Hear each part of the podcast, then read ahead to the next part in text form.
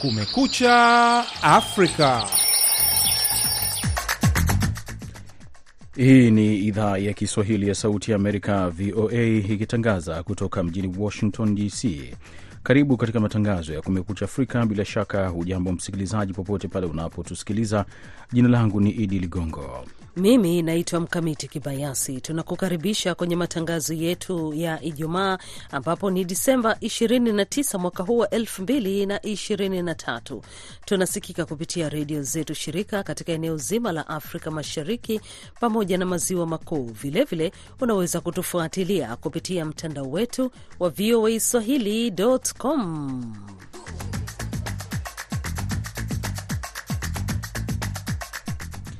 Nam, katika matangazo yetu ya leo, wastaafu nchini Tanzania wameitaka hazina ya malipo ya uzeeni kufuata sheria zilizotungwa na kuwapatia haki wanazostahili wastaafu. Na vilevile vile katika ripoti nyingine ni kwamba kuongezeka kwa mtiririko wa wahamiaji katika mpaka wa kusini wa Marekani kumegubika siasa za Marekani kuelekea uchaguzi mkuu ujao, pamoja na mustakbal wa msaada wa Marekani kwa Ukraine.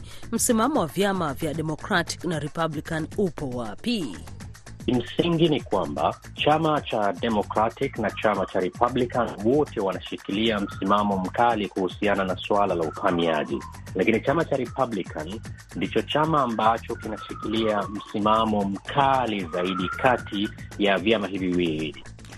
Hizo ni baadhi tu ya habari ambazo tumekuandalia katika matangazo yetu ya asubuhi ya leo, lakini kwanza kabisa tunaanza na habari za dunia zinasomwa na Mkamiti Kibayasi.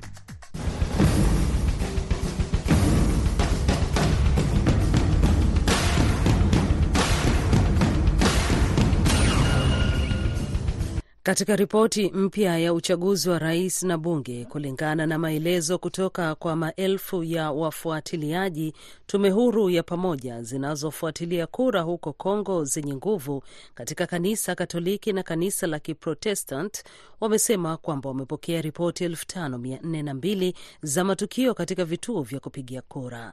Zaidi ya asilimia 60 ya matukio hayo yaliingia kati upigaji kura. Ujumbe huo uliorodhesha makosa kadhaa ambayo yanaweza kuathiri uadilifu wa matokeo, ilieleza. Wakati huo serikali ya Kongo siku ya Alhamis ilikataa wito wa upinzani wa kufanyika tena kwa uchaguzi uliokumbwa na utata, wakati ujumbe mkuu wa waangalizi ukiripoti kuwepo makosa mengi ambayo yanaweza kudhoofisha baadhi ya matokeo.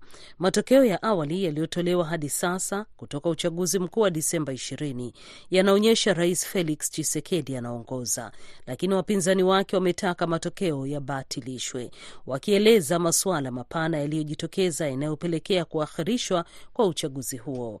Mzozo huo unatishia kuiumbisha zaidi Kongo ambayo tayari inakabiliwa na mgogoro wa usalama katika maeneo ya mashariki.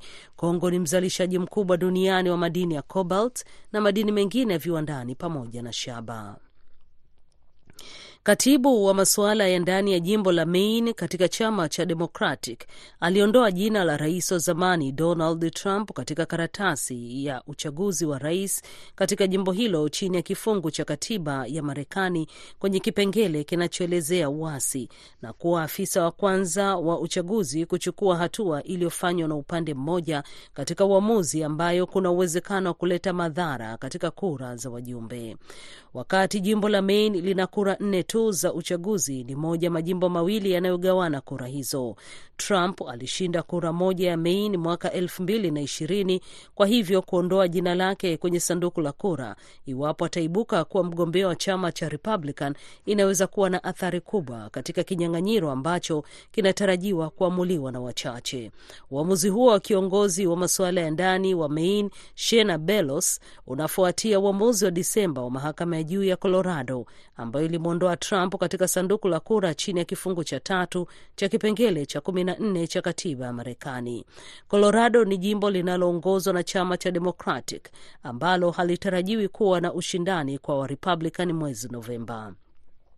Belos aligundua kuwa Trump hakuweza tena kugombea nafasi yake ya awali kwa sababu ya jukumu lake katika shambulio la Januari 6 mwaka 2021 dhidi ya jengo la bunge la Marekani lilikiuka kifungu cha tatu ambacho kinapiga marufuku kwa wale waliopo ofisini waliojihusisha na uasi. Belos alitoa uamuzi huo baada ya baadhi ya wakazi wa majimbo ikijumuisha pamoja kundi la wabunge wa zamani waliompa changamoto Trump juu ya jina lake kuwepo katika sanduku la kura. Rusia Alhamis imefungua tena ubalozi wake nchini Burkina Faso baada ya kutokuwepo kwa takriban miaka thelathini na miwili. Hatua hii inafanyika baada ya taifa hilo la Afrika Magharibi kuingia katika mgogoro wa kidiplomasia na mtawala wake wa zamani wa kikoloni Ufaransa. Id Ligongo anasoma ripoti ya shirika la habari la AFP. Wizara ya mambo ya nje ya Burkina Faso imethibitisha katika taarifa yake kwa kueleza Rusia imefungua rasmi ubalozi wake jana Alhamisi mjini Uagadugu. Balozi wa Rusia nchini Ivory Coast Alexei Salvakov amesema ataongoza ofisi ya ubalozi ya Burkina Faso mpaka utakapofanyika uteuzi wa balozi mpya na kuieleza Burkina Faso kama mshirika na rafiki thabiti wa siku nyingi.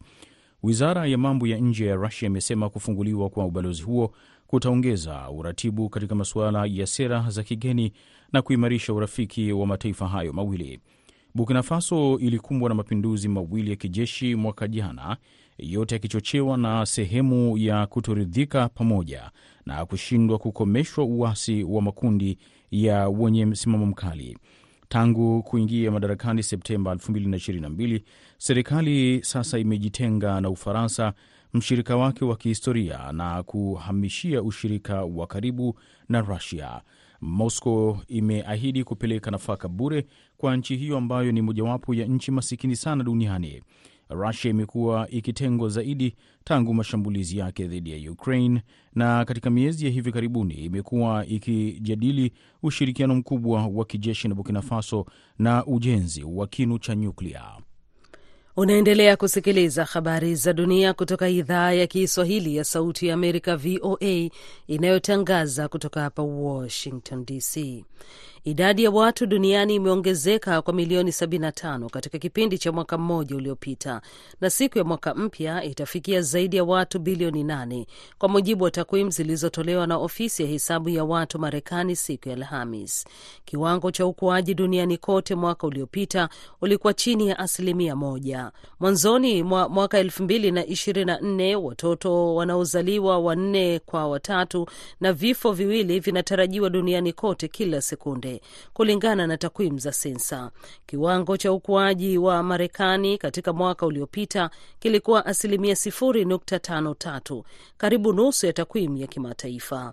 Marekani imeongeza watu milioni 1.7 na itakuwa na idadi ya watu katika siku ya mwaka mpya kwa watu milioni 335.8. Ikiwa kasi ya sasa itaendelea hadi mwisho wa muongo, miaka ya 2020 inaweza kuwa muongo wenye kasi ya polepole pole zaidi ya ukuaji katika historia ya Marekani na kuweka kiwango cha ukuaji wa idadi ya watu chini ya asilimia nne kwa kipindi cha 2020 hadi 2030, alisema William Frey, mtaalam wa masuala ya takwimu katika taasisi ya Brookings. Mwongo unaokuwa polepole zaidi sasa ulikuwa baada ya hali mbaya sana ya uchumi, Great Depression, katika miaka 1930 wakati kiwango cha ukuaji kilikuwa asilimia 7.3.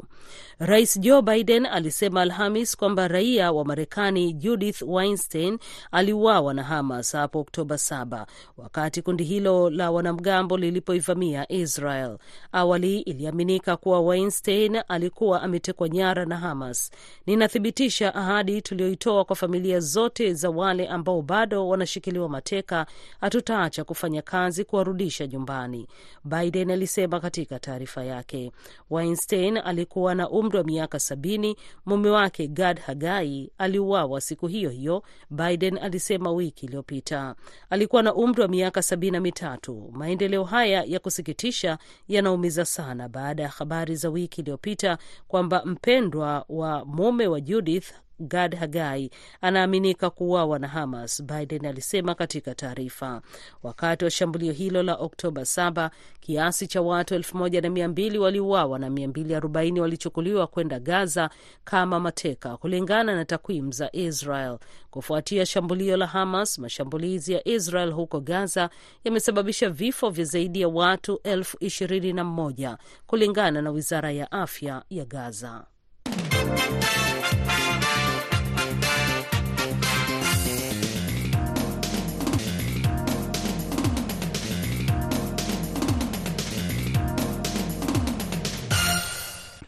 Shukrani Mkamiti Kibayasi kwa habari hizo za dunia. Na tukilekea katika ripoti zetu, tunaelekea nchini Tanzania ambapo wastaafu katika taifa hilo wameitaka hazina ya malipo ya uzeeni kufuata sheria zilizotungwa na kuwapatia haki wanazostahili wastaafu, huku serikali ikitakiwa kukubali kukutana na wastaafu hao ili kusikiliza changamoto zinazowakabili ikiwemo kutoongezwa kwa pensheni kwa kipindi kirefu licha ya hali ya maisha kupanda. Mwandishi wetu wa Dar es Salaam, Amri Ramadhani, na ripoti kamili. Wastaafu hao wamesema wamekuwa wakipitia changamoto mbalimbali baada ya kustaafu, ikiwemo changamoto ya kuto kupata huduma za afya bora baada ya kustaafu, pamoja na kupata mafao madogo kutokana na baadhi ya waajiri kushindwa kupeleka michango ya wastaafu hao kwa wakati pindi wanapokuwa kazini, kama anavyoeleza Mwalimu Dauda Bilkesi ambaye ni rais wa Umoja wa Wastaafu Tanzania. Lakini wapo wengine wanaopata changamoto ambao mishahara walikuwa wanapata sahihi, lakini michango yao ya kwenda kwenye mifuko ya hifadhi ya jamii ambayo ndiyo inaendeleza maisha yao kwa kuwalipa kinwa mgongo na pensheni ya kila mwezi haikupelekwa kwa usahihi. Matokeo yake walipata kinwa mgongo pungufu, lakini pia wanaendelea kupata pensheni ya kila mwezi pungufu ya waliostahili. Changamoto nyingine inayowakumba wastaafu ni baadhi ya mifuko ya hifadhi ya jamii kushindwa kufuata sheria ya hazina ya malipo ya uzeeni, ikiwemo sheria ya mwaka 2018 inayoitaka hazina hiyo kuongeza pensheni kwa wastaafu pale mfumuko wa bei unapojitokeza, kitendo ambacho kimekuwa hakifanyiki. Tabu Malole, mstaafu kutoka Mwanza, amesema pensheni imekuwa haiongezeki kwa muda mrefu licha ya hali ya maisha kupanda, suala linalopelekea wastaafu kuishi katika mazingira magumu. Pensheni haiongezeki, watu wamestaafu tisini na tisa mpaka wa leo, hakuna nyongeza yoyote inayoongezeka kwa huyu mstaafu ambaye ameitumikia nchi hii na hali ya maisha inazidi kupanda. Akizungumza na Sauti ya Amerika, Tulo Masanja ambaye ni kamishna msaidizi ustawi wa jamii anayeshughulika na ustawi na maendeleo ya wazee Tanzania, amewatoa wasiwasi wazee wastaafu kwa kueleza mipango ya serikali ya kuendelea kushughulikia kero za wastaafu, na amewahakikishia kuwa serikali itatatua kero hizo. Serikali inawajali na kila jambo ambalo linahusu wazee linatekelezwa. Kwa hiyo kuna mengine ambayo anaweza kaa anatekelezwa kwa taratibu, lakini lengo ni kuhakikisha kila kero ambayo anakutana nao wazee ina, ina, inaondoshwa. Ni masuala ambayo serikali inayafanyia kazi kupitia sera ya ya taifa ya wazee. Martini Samara ambaye ni katibu mkuu wa Umoja wa Wastaafu Tanzania amemalizia kwa kuitaka serikali kukubali kukutana na wastaafu ili waweze kueleza changamoto zinazowakabili. Amri Ramadhani, Sauti ya Amerika, Dar es Salaam.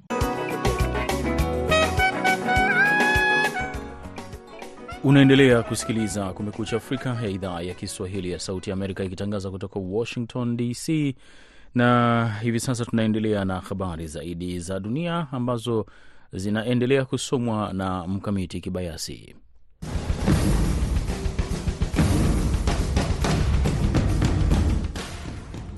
Mtunzi wa mashairi raia wa Russia alihukumiwa kifungo cha miaka saba jela siku ya Alhamis kwa kukariri mistari dhidi ya vita vya Russia nchini Ukraine, adhabu kali ambayo inakuja wakati wa ukandamizaji usiosita wa Kremlin dhidi ya upinzani.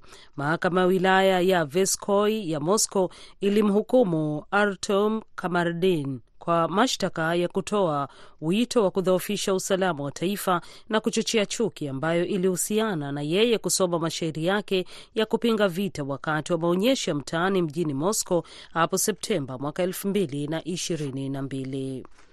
Ufaransa, Ujerumani, Uingereza na Marekani zimeilani Iran kuongeza kiwango cha uzalishaji uranium yenye ubora wa hadi asilimia 60 karibu na kiwango kinachotumika kwa ajili ya matumizi ya silaha za nyuklia.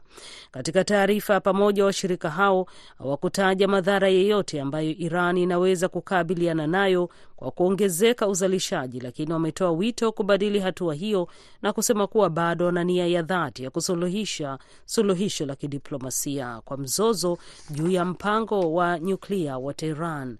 Uzalishaji wa madini ya uranium yenye kiwango cha juu unaofanywa na Iran hauaminiki kuwa ni kwa malengo ya kiraia, ilisema taarifa hiyo. Maamuzi haya yanawakilisha tabia ya kizembe katika muktadha wa kikanda ulio na mvutano. Mwisho wa habari za dunia.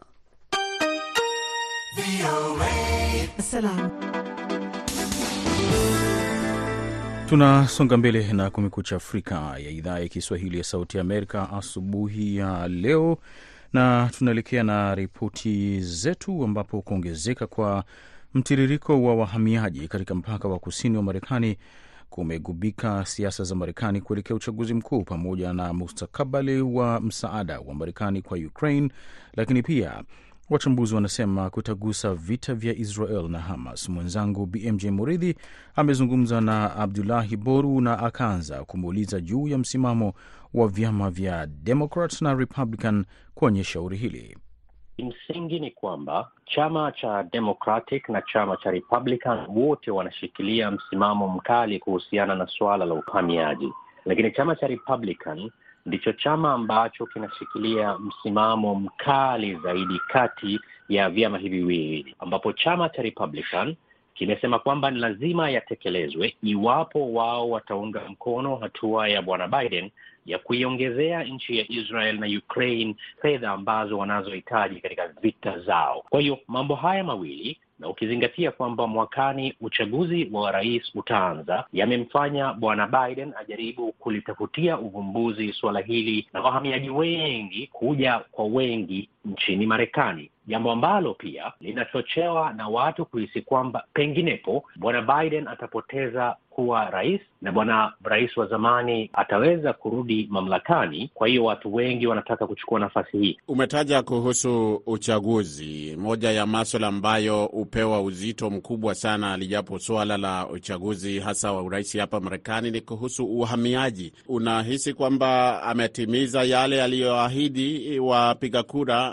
kuelekea kwa uchaguzi huo? Sidhani, na tatizo ni kwamba wakati alikuwa anawania urais na wakati pia alikuwa katika mamlaka ya bwana Rais Obama alisema kwamba wao watashughulikia suala la uhamiaji kwa kutumia msingi ya je, huyu mtu ambaye anaingia nchini Marekani anahitaji uhamiaji kwa kuwa anakabiliwa na tisho ya usalama wake kutoka nchi au mataifa ambayo wanatoka. Kwa hiyo ilikuwa ni mpango thabiti, japo ilikuwa na dosari kiasi. Huu mvutano ambao umekuwepo, lakini unaonekana kushika kasi hata zaidi katika siku za karibuni, una maana gani kwa mchakato mzima huo wa kujaribu kutengeneza sera ambayo inakubalika ya uhamiaji hapa Marekani? Mambo mawili ambayo tunafai kuzingatia ni kwamba moja, Marekani na mataifa mengi ulimwenguni yametia mkataba ambapo uhamiaji, mtu anaruhusiwa kutafuta hifadhi katika nchi. Kwa mfano, kama wewe ni mwandishi wa habari katika taifa moja na taifa hilo serikali linaanza kukuwinda, ama wewe ni mkimbiaji kwa sababu ya mambo mengi ikiwemo pamoja na mabadiliko ya tabia nchi, una nafasi ya kwenda kutafuta hifadhi. Uhamiaji lakini ni tofauti kidogo, na hususan katika nchi ya Marekani, wale ambao wanakuja kuna idadi wengi tu ambao wao hawakimbii mataifa yao kwa sababu ya kisiasa au kuwindwa au kwa sababu ya usalama wao. Kuna wale ambao tu wamelipa watu ambao ni wasafirishaji haramu ya wanadamu. Kwa hilo hili litakuwa ni suala ambalo ni kidonda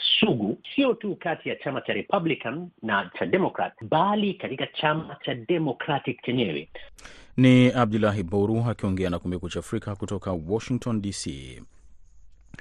Afrika ya Kati mwezi, miezi kadhaa imekumbwa na uhaba wa mafuta, suala ambalo limedumaza ukuaji wa uchumi, kuvuruga biashara, pamoja na kuchangia kupanda kwa bei za vyakula na misukosuko ya kijamii. Inadaiwa kwamba uhaba huo kwa kiasi fulani ni kutokana na ongezeko la uagizaji bidhaa hiyo, ghasia pamoja na uuzaji haramu kwenye maeneo ya vita. Harison Kamau hapa anaisoma ripoti iliyotayarishwa na Moki Edwin Kinzeka kutoka Yeunde, Cameroon. Maafisa kutoka baadhi ya mataifa ya Afrika ya Kati wamesema kwamba wamiliki wa magari, madereva wa malori na pikipiki kwenye miji mikuu wanasubiri kwa saa nyingi au hata siku kujaza mafuta kutokana na kuwa vituo vingi vya kujazia mafuta vimekuwa na uhaba wa bidhaa hiyo kwa miezi kadhaa sasa. Maafisa wa Kamerun wanalaumu hali hiyo kutokana na ghasia pamoja na vimbunga kwenye ufuko wa bahari ya Atlantic ambavyo vimeathiri meli za mizigo kwenye bandari ya kieneo ya Lome nchini Togo. Taifa hilo la Afrika Magharibi lisilo na bandari na ambalo hupata mafuta yake kupitia kwenye bandari ya Kamerun ya Douala pia limeripoti kutatizika. Mashirika ya kutoa misaada kwenye taifa hilo lililokumbwa na ghasia yanasema kwamba iwapo hatua za haraka hazitachukuliwa, basi upelekaji wa misaada ya kibinadamu inayohitajika sana utaathiriwa. Uhaba mkubwa wa mafuta pia umeripotiwa kuzua hali ya taharuki nchini Chad. Maafisa nchini humo wameripoti maandamano kwenye mji wa Jamena pamoja na mingine kama vile Bongor, Mondou, Fayalagru na Ambeche ambako jeshi wiki hii limesema limetawanya waandamanaji kwa kutumia gesi ya kutoa machozi. Serikali ya kijeshi ya Chad imesema wiki hii kwamba vikosi vyake vimenasa mamia ya makontena ya mafuta yaliyokuwa yakipelekwa kimagendo kwenye mpaka wa Sudan.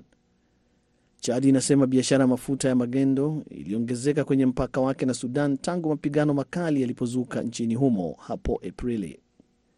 Amina Hemeril Tona ni mratibu mkuu wa idara ya Chad inayosimamia ubora wa mafuta nchini.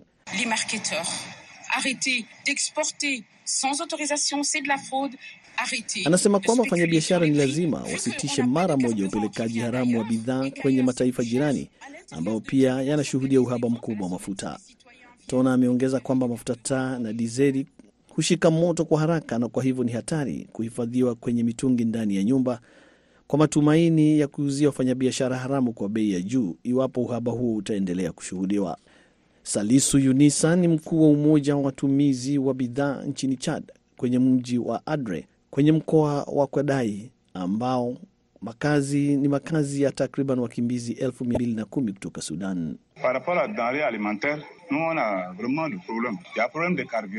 Anasema kwamba uhaba huo umepelekea jamii wenyeji pamoja na wakimbizi kutumbukia zaidi kwenye umaskini na kupelekea kupanda kwa bei za vyakula kama vile mchele, vitunguu, mahindi na mtama.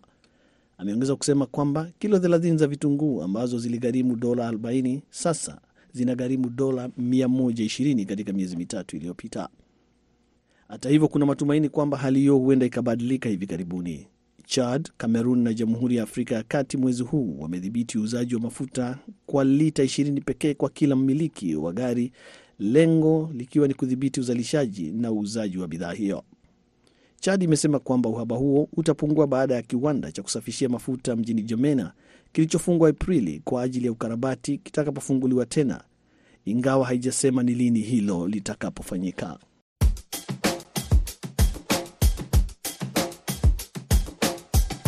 VOA Mitaani. Unaendelea kusikiliza matangazo ya Kumekucha Afrika kutoka hapa Washington DC. Katika VOA Mitaani, Wakenya wanatathmini maisha ndani ya mwaka huu wa 2023 huku wengine wakijiandaa na sherehe za mwisho wa mwaka, wakati huo wakiwa na hisia mseto kuhusu matarajio ya mwaka mpya wa 2024. Salma Mohamed ametuandalia makala haya kutoka Mombasa, Kenya. We, huu mwaka umekuwa mgumu kiukweli. Kama kijana, mimi kama kijana, huu mwaka umenikalia mgumu sana. Ukiangalia mwanzo, uchumi umepanda, pesa hakuna, na hata ukiipata still haitoshi. Wafanya kazi asubuhi mpaka jioni, watokapo umechoka, pesa umepata, lakini haikutoshi. Mahitaji ni mengi, pesa ni kidogo. Wanaahidi sijui vijana watapewa kazi sijui nini, elimu, wenye wamemaliza form 4 kama hawana nini hizo fees za kwenda kuendelea kusoma watapewa manini hizo masponsorship na hawapati still. Si wote wenye watapata kidogo. Huo mwaka ujao tena ndio kuwa wasi kuliko hata. Sasa kama kushatangaza sijui hizo itaje zinapandishwa hizo, kuvuka feri itakuwa unalipa, ukipoteza sijui ID inakuwa unalipa ndo ufanywe replacement. Kama yani kimimi, yani ina affect sana, sababu mimi navuka feri daily. Sasa takuwa nikilipa hiyo pesa yenye still bado hainitoshi, natakuwa naitoa tena kwa feri, sababu huku hakutaongezeka kitu, yani mshahara hautaongezeka, ni ule kwa itakuwa hainitoshi, bado tena hizo zaongezeka kulipa feri fea. Sasa utakuwa unachoka, tunafanya kazi, mshahara unapata na still haukutoshi. Uchumi yani we, yani venye utakuwa huu mwaka tutaenda nao hivyo, tutapambana hivyo hivyo, venye tutakuwa ndo tuta nao hivyo. Sherehe za mwisho wa mwaka zinaendelea kama kawaida, tumejipanga, japokuwa miezi ya nyuma tumebanwa na Bwana Ruto, lakini hivyo hivyo tumesave, tumeweka pesa yetu at least ya kupiga moyo pasi, tusahau machungu twangojea sana wakati tu tuende tukaenjoy. Already nishabuka cottage Kikambala, lazima familia yangu ifurahi. Tukiondoka tarehe ishirini na tatu ndo haturegei mpaka tarehe tatu. Kule kuna swimming pool, kuna bahari, kuna ngoma za kienyeji za Wagiriama, so watoto wataenjoy. Na wao kidogo waone different, manake miezi yote walikuwa kwenye badaa na tabu za skuli. Kwa hivyo it's the time wao waenjoy. Matarajio siwezi kuweka kwa sababu rais wetu ni huyu mrongo, hakuna hata siku moja nituambe ukweli, but naamini kwa Mungu wangu labda kutabadili tayarisha tu mwaka mpya na shule mtoto wakifungua bila tabu bila nini, vitu vya skuli tushajipanga, because siwezi kwenda nikawa wakanjoi na skuli huku nkasahau. Skuli nimeweka tayari, labda ifike mwaka mpya waongeze, lakini bajeti yangu ya skuli thanks to God iko sawa. Huu mwaka kusema ile la ukweli, sijaona mzuri kwangu kulingana na bei ya vitu vyenye vimepanda, unga, mafuta au kupoa. Kwa ufupi, tunaomba tu serikali yani iingilie kati, isaidie mahasela. Mahasela wanaumia sana sana, mwanzo wenye wenye ndo mwanzo wanaanza kujijua yani, ama kama tuseme hao wengine wenye nasema si wale wenye wamemaliza shule but wenye ndo wameingia yani kujua yani kwa ufupi, wasaidie maasela. Maasela wanaumia, wanataka kazi, wanataka ajira, yani kwa ufupi wanaumia. Pesa ndo hizo hakuna, wanajaribu kufanya kazi hii inashindikana, lakini yani watoe kazi, watoe kazi kwa maasela, wanaumia na pesa ndo hiyo hakuna. Kazi ndo hiyo, unapata leo nambua kesho hakuna kuja siku nyingine hivyo, yabidi sasa uingie kwa kwenda kufua nguo hivyo, yani imekuwa mbaya yani but kwa sahii kidogo upande huu venye nimepata nyingine si mbaya vile, lakini biashara ziko chini. Aya, yani kwa ufupi ni vitu vishuke, wajua vitu vikishuka, biashara nayo tunajua ita, itafunguka. Vitu vishuke, biashara itafunguka, maisha labda pia kidogo yata itakuwa mazuri. Tueni tuombe. Sherehe za mwisho wa mwaka nimejiandaa kwenda nyumbani, maanake kutoka Mpese nyumbani na miaka mitatu toka kabla ya korona. Hasa sasa hii nimejiandaa, nikifika tarehe ishirini na tisa ama thelathini nitaenda nyumbani nipeleke kidogo famili masagasaga ya kusherekea mwaka mpya. Tuombe Mungu tuone mwaka mpya ambao tutaingia utakuwaje na hii hali iliyoko saa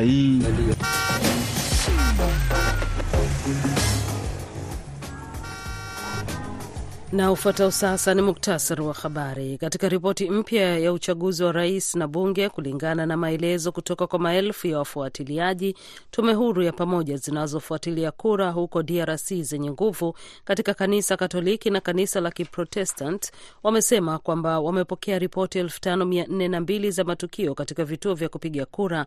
Zaidi ya asilimia 60 ya matukio hayo yaliingilia kati upigaji kura.